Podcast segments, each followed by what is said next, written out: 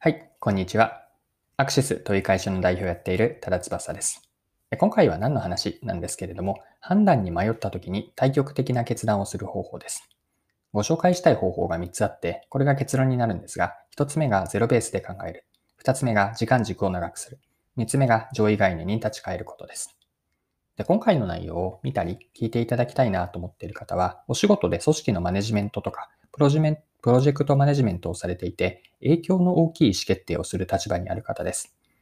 決断に迷ってしまって決めきれないなとか、判断ができずにもやもやしてしまっているような方には、意思決定の方法として参考になれば嬉しく思います。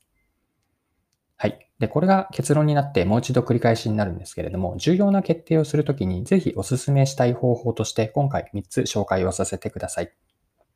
1つ目がゼロベースで考える。2つ目が時間軸を長くする。3つ目が上位概念に立ち返ることです。では、ここからはそれぞれ3つについて順番に説明をしていきます。1つ目の意思決定の方法がゼロベースで考えてみることです。で人は無意識的にも今までやってきたことの延長で物事を判断しがちです。過去の経験とか成功体験を活用できているんですけれども、これは新しいことへの決断には足かせになることがあるんです。で一度まっさらな状態にしてみて、自覚できていないしがらみですかね。これに目を向けて、それを取り払ってみるといいです。一度ゼロベースで考えてみるんですね。でこうすることによって暗黙の前提とか、囚われてしまっていた、こう無意識的にも囚われてしまっていた常識とか固定観念、先入観を取り除いて、それでもやりたいことなのか、あるいはやめるべきなのかというのを決断します。はい。で、えっと、ここの話でですね、ゼロベースで考えることの何か具体例がないかなと思ったときに、思いついたことがあって、それがスティーブ・ジョブズの決断でした。ジョブズがかつて1997年だと思うんですが、アップルに復帰したときに大きな事業の全体の方向性として、経営の方針として、やらないという大きな決断をしたことがあります。背景を言うと、それまでアップルは広く事業を手掛けていました。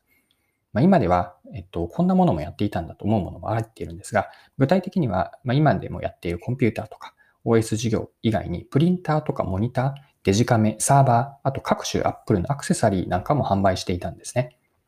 で、えっと、ジョブズが復帰をしてやった決断というのは、アップでやることの事業をコンピューターと OS 事業だけに絞ったんです。で、それ以外はバッサリと捨ててしまったんですね。もしジョブズがこの時に Apple が過去からやってきた、現在もやってきたことの延長線で執着、延長線上で考えて、それに執着してしまっていれば、この決断、バッサリ捨てるという決断は取れなかったはずです。まあ、ジョブズはゼロベースで考えて、やらないこと、何を捨てるのかを決めたんです。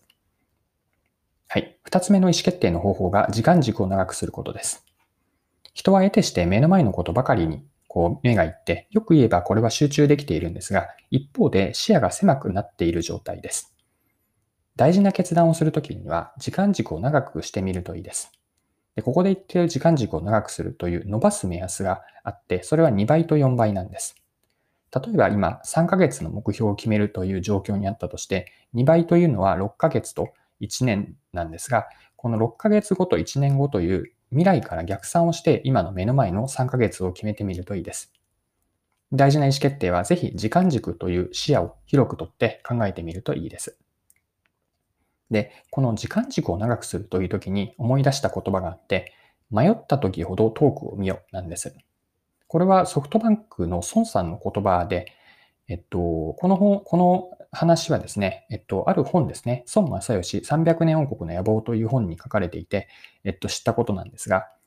えっと、今から10年以上も前の話なんですね。ソフトバンクは創業してからちょうど30年が経過した2010年なんですが、2010年に新30年ビジョンというのを発表したんです。皆さんの中にも、このソフトバンクの新30年ビジョンの中身とか、孫さんのプレゼンテーションのこう映像っていうのは見たことある方もいらっしゃるのではないでしょうか。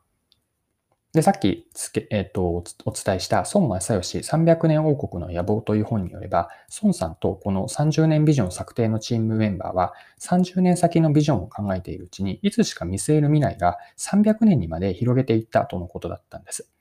で、この時に孫さんの頭の中にあった言葉が、迷った時ほどトークを見よだったんです。つまり30年ビジョンで迷いが生じた時にもっともっと遠くのまあ、今回は10倍というとても長いタイムスパンなんですが、300年にまで広げて、そこから逆算して310年はどうなるのかということになったんです。で、最終的には新30年ビジョンの発表の場で次の300年ビジョンも公表されました。まあ、このように迷った時ほどトークを見ようと。これは時間軸を長くしてみて大事な意思決定では考えてみるといいです。はい。3つ目の方法を紹介していきますね。上位概念に立ち返ることです。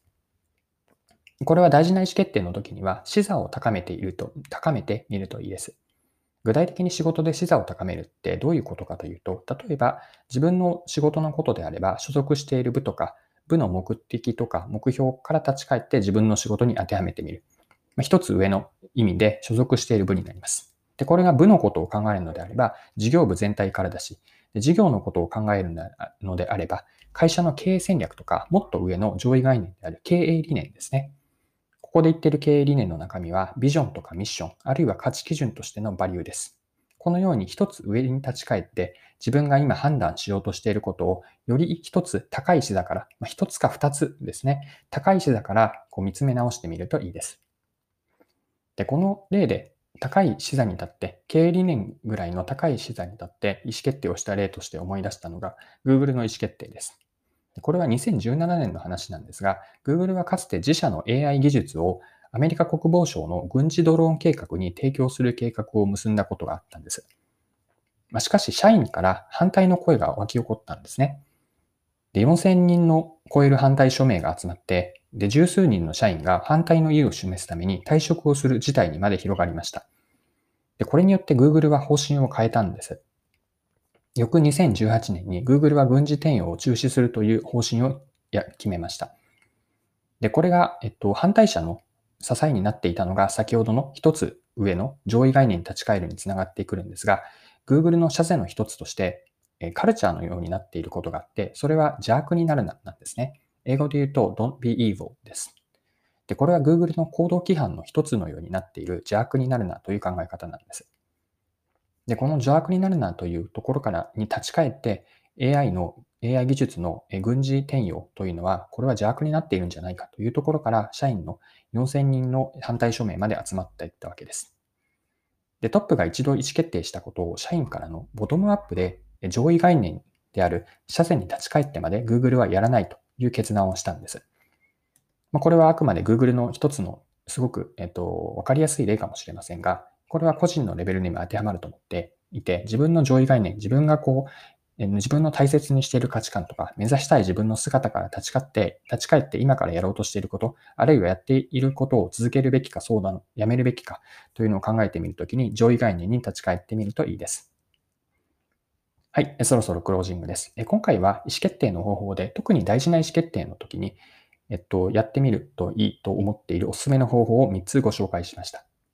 最後にまとめとして大事な決断での意思決定の方法を3つもう一度振り返っておきましょ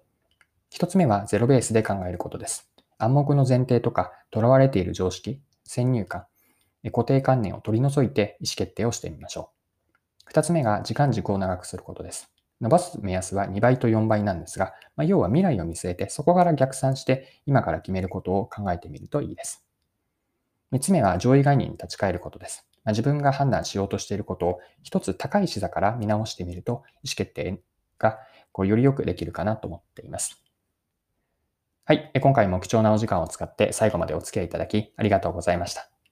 この配信のコンセプトは10分で磨けるビジネスセンスです。これからも更新は続けていくので、よかったら次回もぜひよろしくお願いします。それでは今日も素敵な一日にしていきましょう。